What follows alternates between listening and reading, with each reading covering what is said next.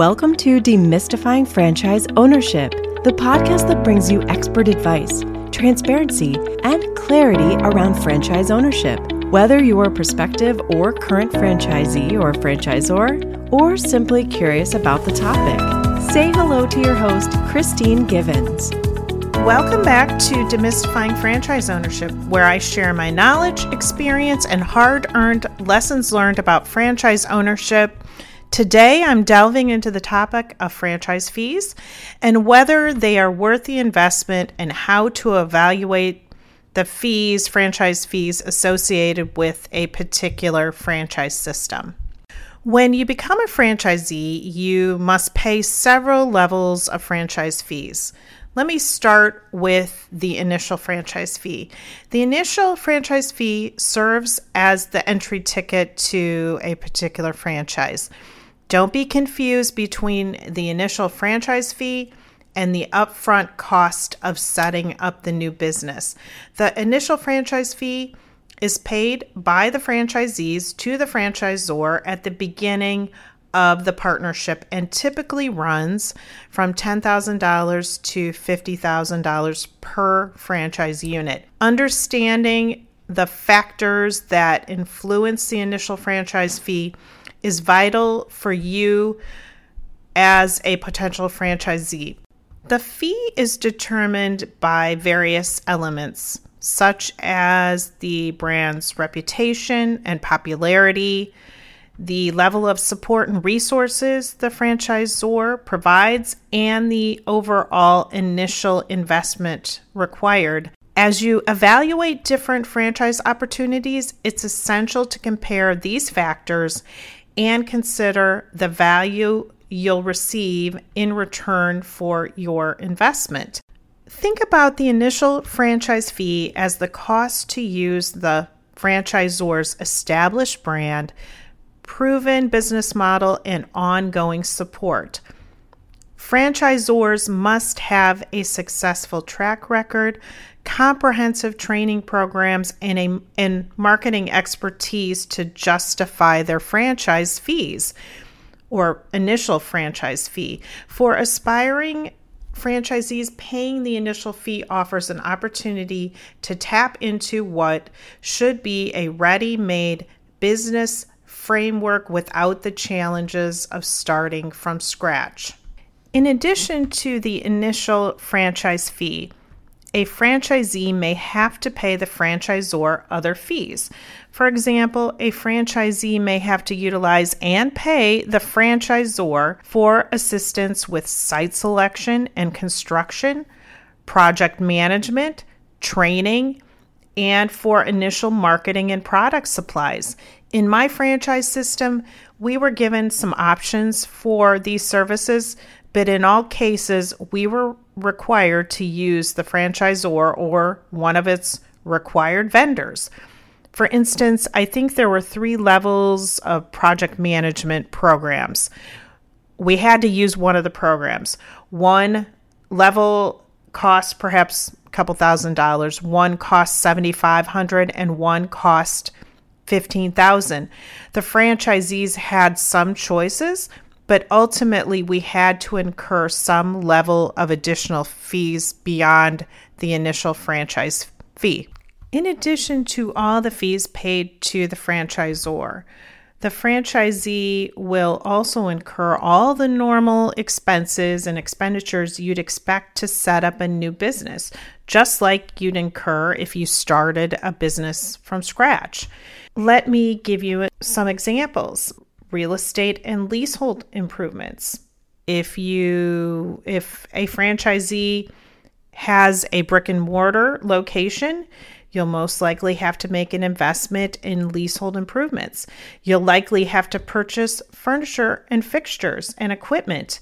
You may have to purchase special computer hardware and other technology platforms like point of sale. You most likely will have to obtain certain licenses, permits, and possibly pay security deposits on both for if you're leasing a space or leasing equipment. You may have to purchase initial inventory and supplies, and You may have to incur expenditures for a grand opening and the related advertising for that grand opening. So, how do you evaluate the various franchise fees? This is the million dollar question. Analyzing the financial value of what a franchisee is receiving in return for the initial franchise fee or any of the franchise fees for that matter involves a meticulous assessment of the provided financial disclosures and projections. You may also use and should use information gathered when interviewing former and existing franchisees. A prudent franchisee should conduct a cost benefit analysis comparing the initial franchise fee to the tangible and intangible benefits offered by the franchisor. Tangible benefits may include the use of proprietary technology, access to exclusive suppliers, initial training, and ongoing support provided by the franchisor. Keep in mind, you may have to pay an additional fee for training. In my case, I had to pay $10,000 for the initial training over and above the initial franchise fee. Intangible benefits might encompass brand reputation, marketing support, and ongoing research and development efforts. If you don't have the skill and experience to do this financial analysis yourself, you should consider hiring a financial advisor. Alternatively, you may be able to trade services with another prospective franchisee. For example, if you have marketing knowledge, you could help another prospective franchisee evaluate the marketing support while the other franchisee helps complete the financial analysis. I wish I would have done that when I was evaluating the franchise system in which I invested. There were several prospective franchisees who had marketing knowledge. I probably could have helped them with the financial analysis part of the due diligence in return for advice on the marketing support being provided by the franchisor. The bottom line is you need to put some numbers down on paper. What would it cost for you to purchase all the support and resources the franchisor provides to its franchisees? Make your best guess.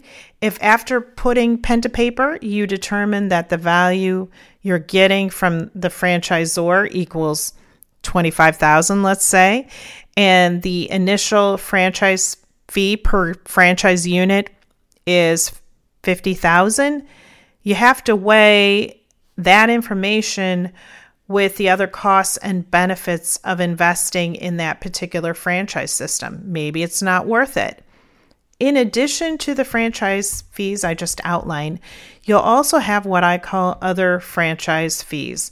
This category includes royalties and marketing fees. Royalties are a critical aspect of the franchising business model, serving as an ongoing payment made by the franchisees to the franchisor. Typically, royalties are calculated as a percentage of the franchisee's gross sales and are paid at regular intervals, usually monthly.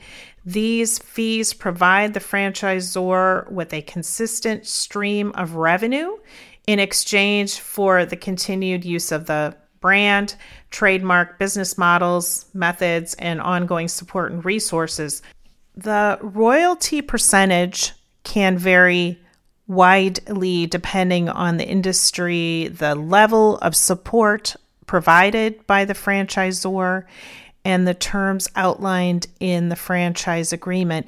Generally, higher royalties may be associated with franchises that offer more robust marketing campaigns, initiatives, extensive training, and ongoing assistance to their franchisees while royalties represent an ongoing financial commitment for the franchisees, they also signify a vested interest in the franchise's success. As the franchisee's business prospers, so does the franchisor, creating a mutually beneficial relationship.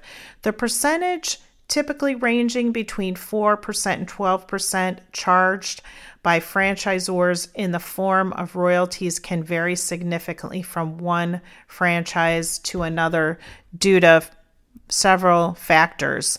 First, the percentage depends on the industry and the market dynamics.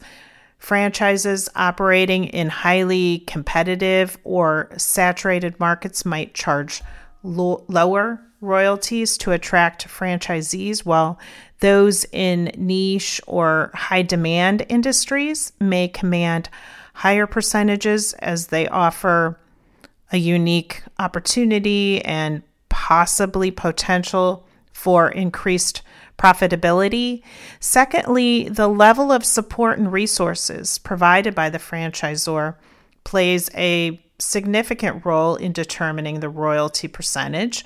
Franchisors offering extensive training, ongoing marketing, and operational assistance tend to charge higher royalties to cover their costs, the costs of delivering these services. On the other hand, franchises with minimal ongoing support may have lower royalty fees. Additionally, the brand's reputation and overall success also influences the royalty percentage.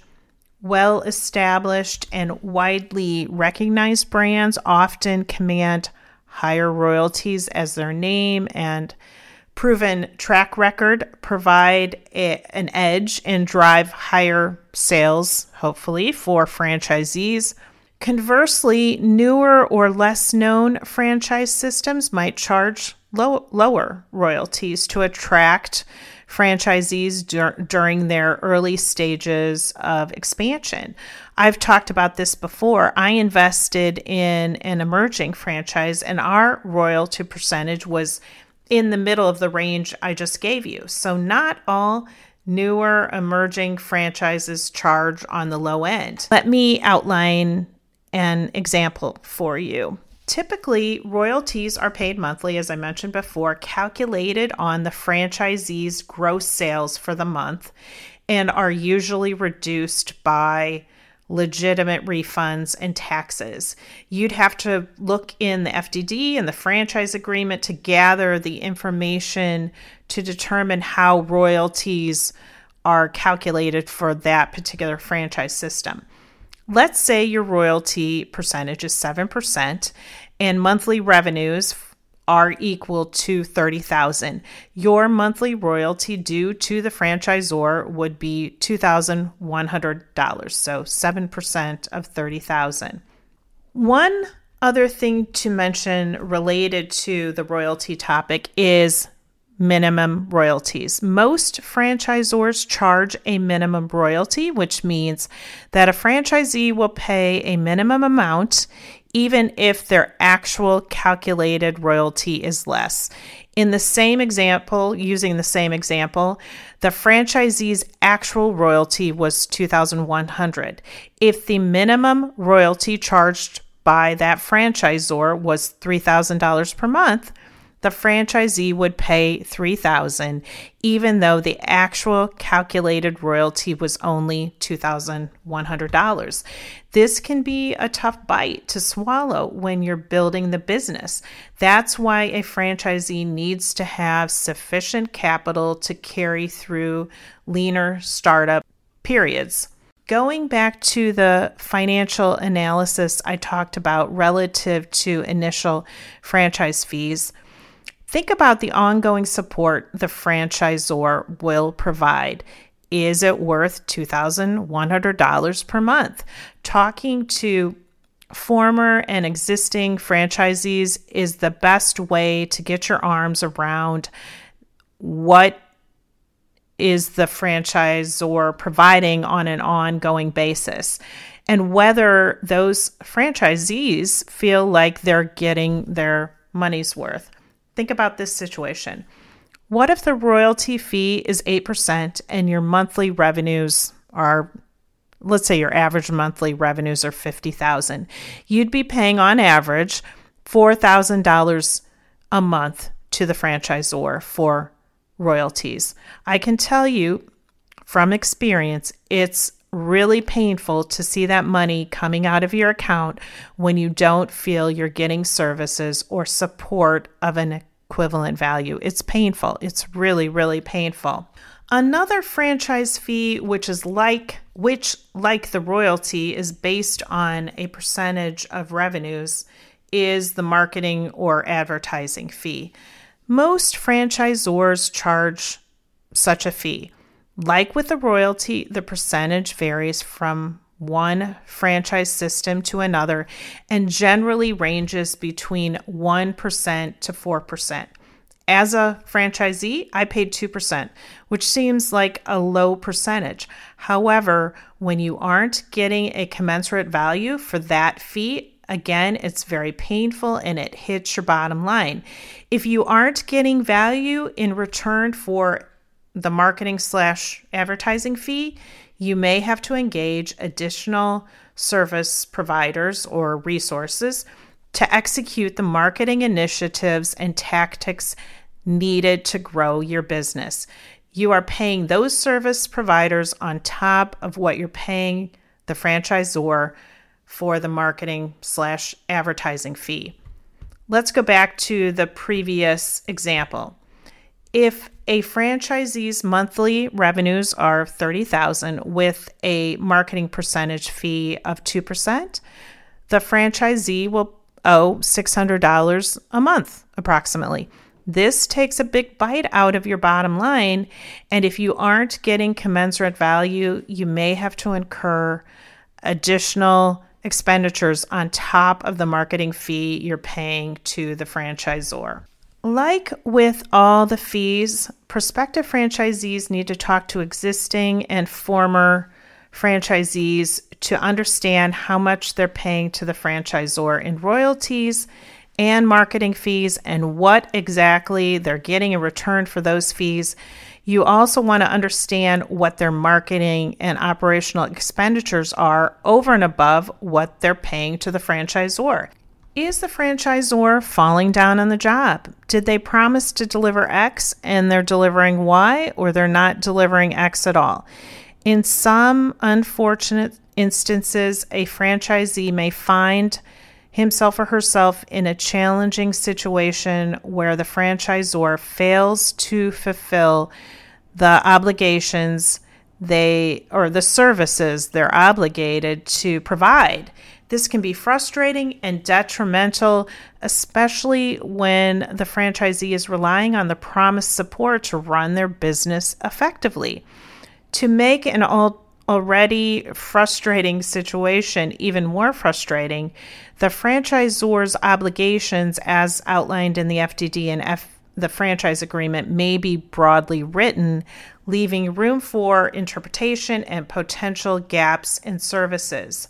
As a result, the franchisee may be forced to seek and pay for additional service providers independently to fill the void left by the franchisor's lack of support. This can lead to unexpected financial burdens for the franchisee as they now must invest in services that they initially anticipated would be covered by the franchisor. From marketing and training to operational guidance and ongoing assistance, these additional costs can significantly impact the franchisee's profitability and overall success. To avoid this situation, it's so important for prospective franchisees to conduct thorough due diligence, engage legal and financial counsel, interview as many former and prospective franchisees as you possibly can and analyze the financials. It's critical to understand as best you can what value you're receiving in return for the fees you're paying to both the franchisor and its required vendors. Okay, I love a good recap. So let me recap this podcast. How do you evaluate whether the franchise fees are worth the investment? Number one, thoroughly understand all the fees you'll be paying to the franchisor and its required vendors. You do that by talking to franchisees, former and existing, reading the franchise disclosure document, and reading the franchise agreement. Step two is thoroughly understand what benefits you're receiving for those fees. Again, how do you how do you determine that? You talk to franchisees, former and existing, you read the FDD and you read the franchise agreement. Step three, attach a dollar value to those benefits. And then step four, once you've quantified with a dollar value what you're receiving in return for all the franchise fees you're paying, you can make a more informed decision as to whether those fees are worth the investment. Thanks for joining me for this episode of Demystifying Franchise Ownership. If you have any questions, don't hesitate to reach out to me on my website, kristinegivens.com, and check out my new guide, The Ultimate Step by Step Guide to Vetting and Evaluating a Franchise Opportunity